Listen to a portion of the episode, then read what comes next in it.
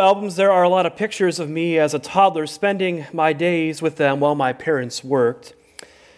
But even as I got older and my mom was able to stay home with my three other siblings and I, I still did spend a lot of time with my grandparents. Whenever mom and dad went out for the evening, it was always grandma and grandpa who came over to babysit us.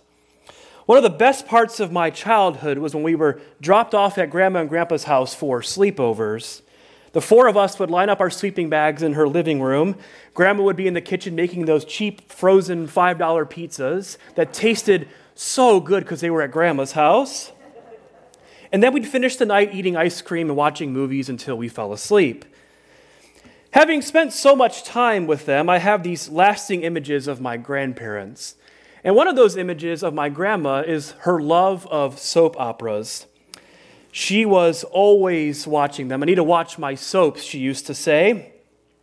She would go into the kitchen and grab one of those iced Starbucks, Starbucks Frappuccinos from the fridge, pour it over a glass full of ice, and sit at her favorite spot on the couch. And then she would flip on her TV.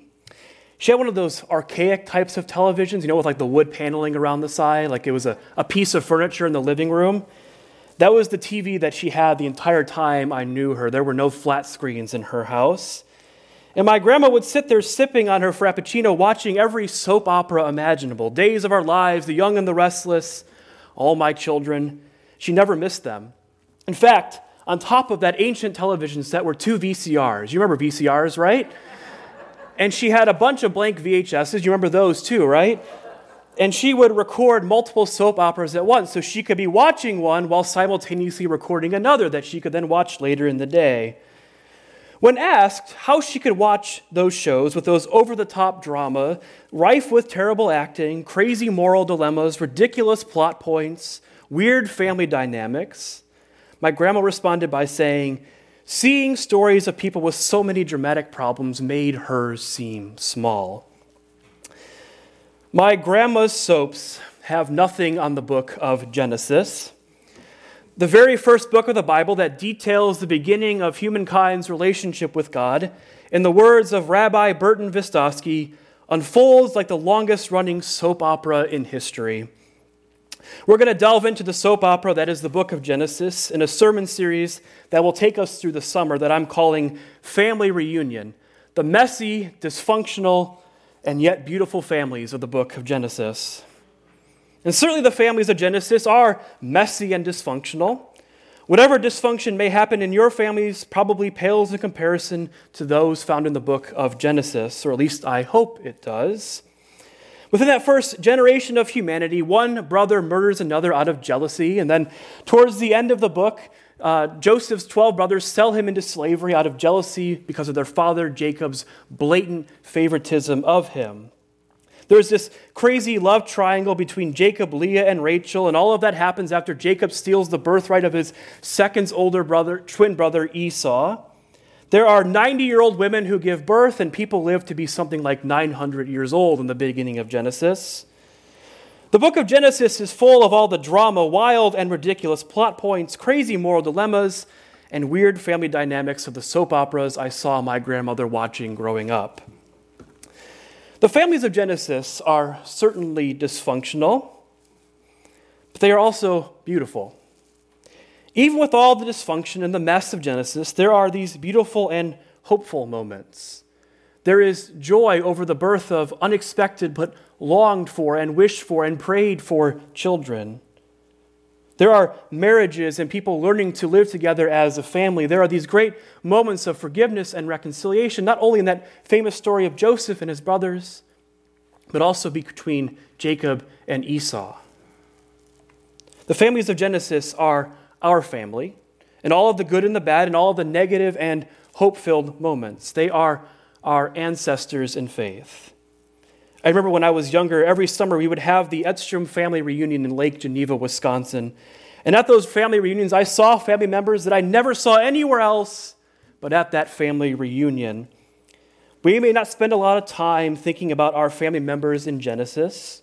We may not always like the things they do. Truth be told, there are times they do things that might shock and horrify us.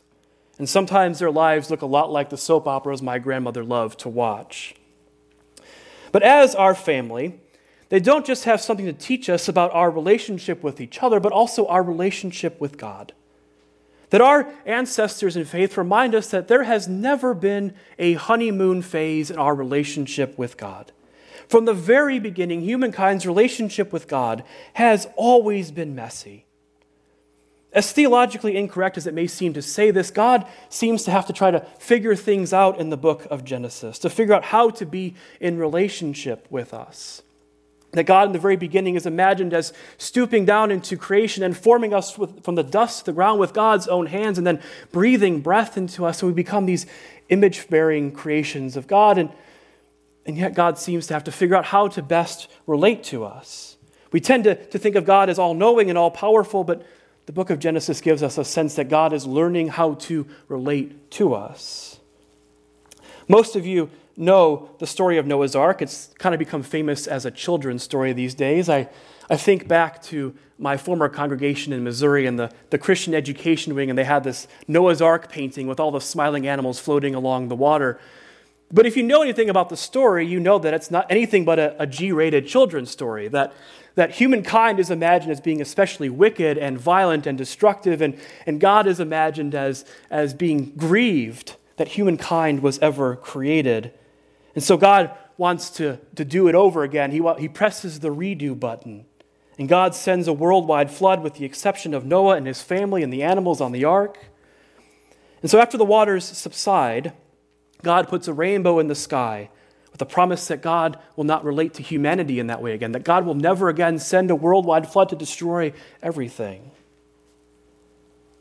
But even after the flood, humankind isn't much better. That God, in the mind of the authors of Genesis, is still ready to give up on us.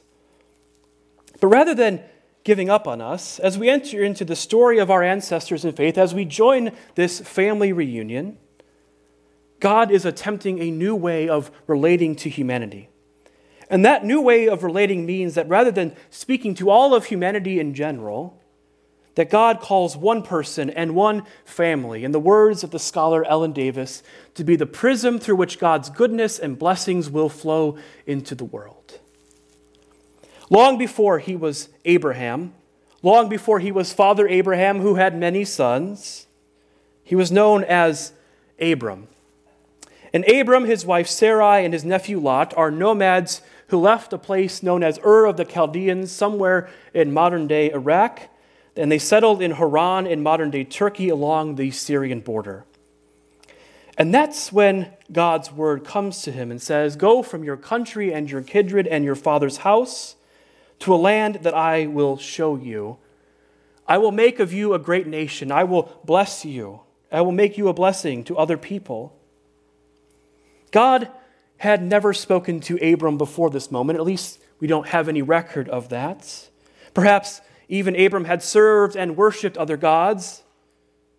And yet, when the God of creation, the one true and living God, speaks to Abram, he listens. Abram is not young by any stretch of the imagination. He is 75 years old. He is in the later stages of his life. And yet, when God's word comes to him, God know, Abram knows that it is true. And so he decides to leave on the instructions of a God he had never met to a land where he had never been. He is going to a place he does not know. Abram packs up everything he has, and according to what we just read, he had a lot of possessions. And he goes on a journey to an unknown destination. One of the things that makes me feel like I've settled into a new area is when I can get somewhere without using my GPS. I'm always so proud of myself when I can get somewhere in Oakland County without the help of Google Maps. So last week, Heather and I needed to go to Lowe's to get some stuff for our house, and so we dropped Axel off at daycare, and then we drove up to Lowe's in Sterling Heights, and I, and I said, or Madison Heights, and I said to, uh, to Heather, look, I'm not doing this with the GPS, and she, my directionally challenged wife, was of course impressed. Inevitably, though, there are times where I try to get somewhere around here and I find out that I, in fact, do not know where I am going, that I am on a journey to an unknown destination. It is a great way to see parts of Oakland County that I may not have otherwise seen.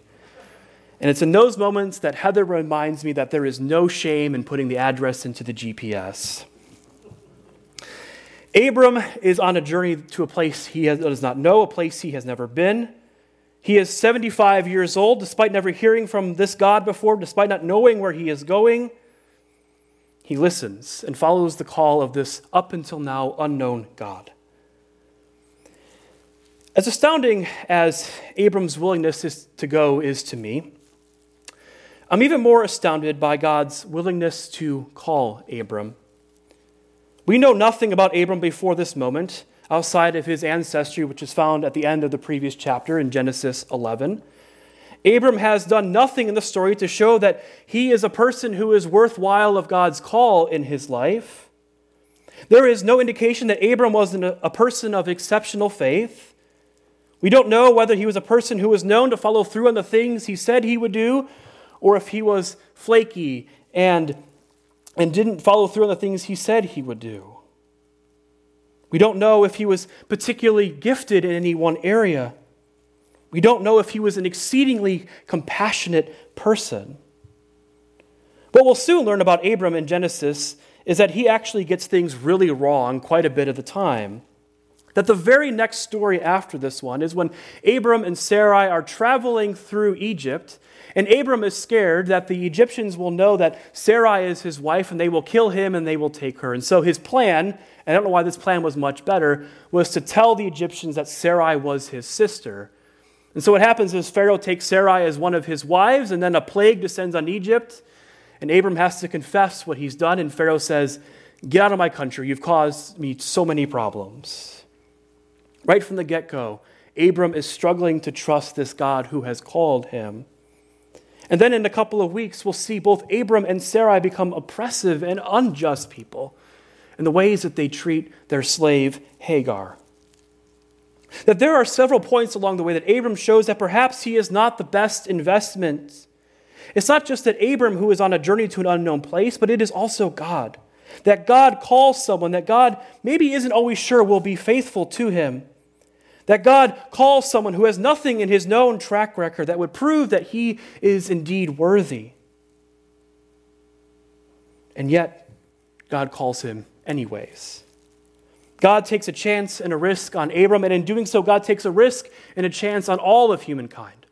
Because remember, it is through Abram, it is through his family, that the blessings and the goodness and the love and the grace of God will flow into the world. Despite all of the, the brokenness and the mess that humanity sometimes is, God refuses to give up on us. That God is always willing to take a risk on us and for us.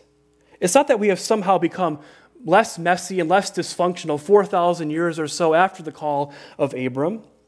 There are a lot of ways we could point to that we are messy and dysfunctional people, not only in our personal and family lives, but also in our lives together as a society. Look back through human history and we'll see it. Turn on the news and it is really obvious. We haven't always proven ourselves to be the best investments. And yet, the God who was revealed to us in Genesis is a God who refuses to give up on us. The God of Genesis is the God who calls us and loves us without any indication that we would ever be faithful, without any indication that we would ever reciprocate that love. This is the God who risks everything in order to be in relationship with us. This is who God has been from the very beginning. You know, sometimes we as Christians, we think about the Old Testament God as being mean or, or angry all the time. God, from the very beginning, in the very first book of the Bible, from its opening chapters, it's a God of grace and a God of love who calls us without any conditions on who we are. And we as Christians, see this God revealed to us in Jesus, who we believe is the embodiment of God. That God wants to be in relationship with us so much that God takes on our humanity and becomes one of us. We often talk about how Jesus reveals to us who God is, and that is true. But I also think what we often miss is that, that Jesus shows God who we are. That Jesus is now with God, revealing our humanity to God. That God from the very beginning has always been a God of grace. That God from the very beginning makes a choice to be God for us and God with us, not God against us or God apart from us. Before Abram can ever say to God, You are my God, God says to Abram, You are mine. I call you, I love you, and I choose you. Perhaps God knows that Abram will get things wrong along the way, and really wrong along the way. But God calls him anyways. That is who God is. We as individuals, we as communities, we as societies, we get things really, really wrong sometimes, and perhaps a lot of the time. And yet, God doesn't give up on us. We may not always be the most qualified or the most gifted, and yet God calls us and loves us just the same. The God who got messy at creation, forming us from the dust of the ground, continues to get messy with us. It is not beneath God to descend into the mess and the dysfunction that sometimes marks our lives. As I hear this call of, of Abram, I can't help but think about our practice of baptizing children.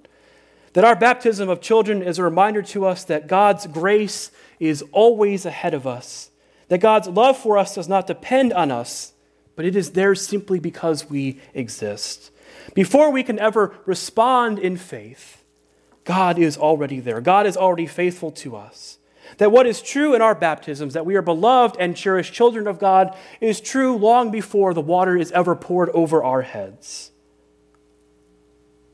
Abram, too, is loved and called, long before he ever says yes to following this unknown God to an unknown destination. And so our family reunion with our ancestors in faith begins with that reminder that despite our brokenness, despite the mess, despite the dysfunction, God is always reaching down to us, that God refuses to give up on us, that God is always ready to show us the depth of love that God has for us, that even when our lives look like a soap opera, God decides to become part of that soap opera.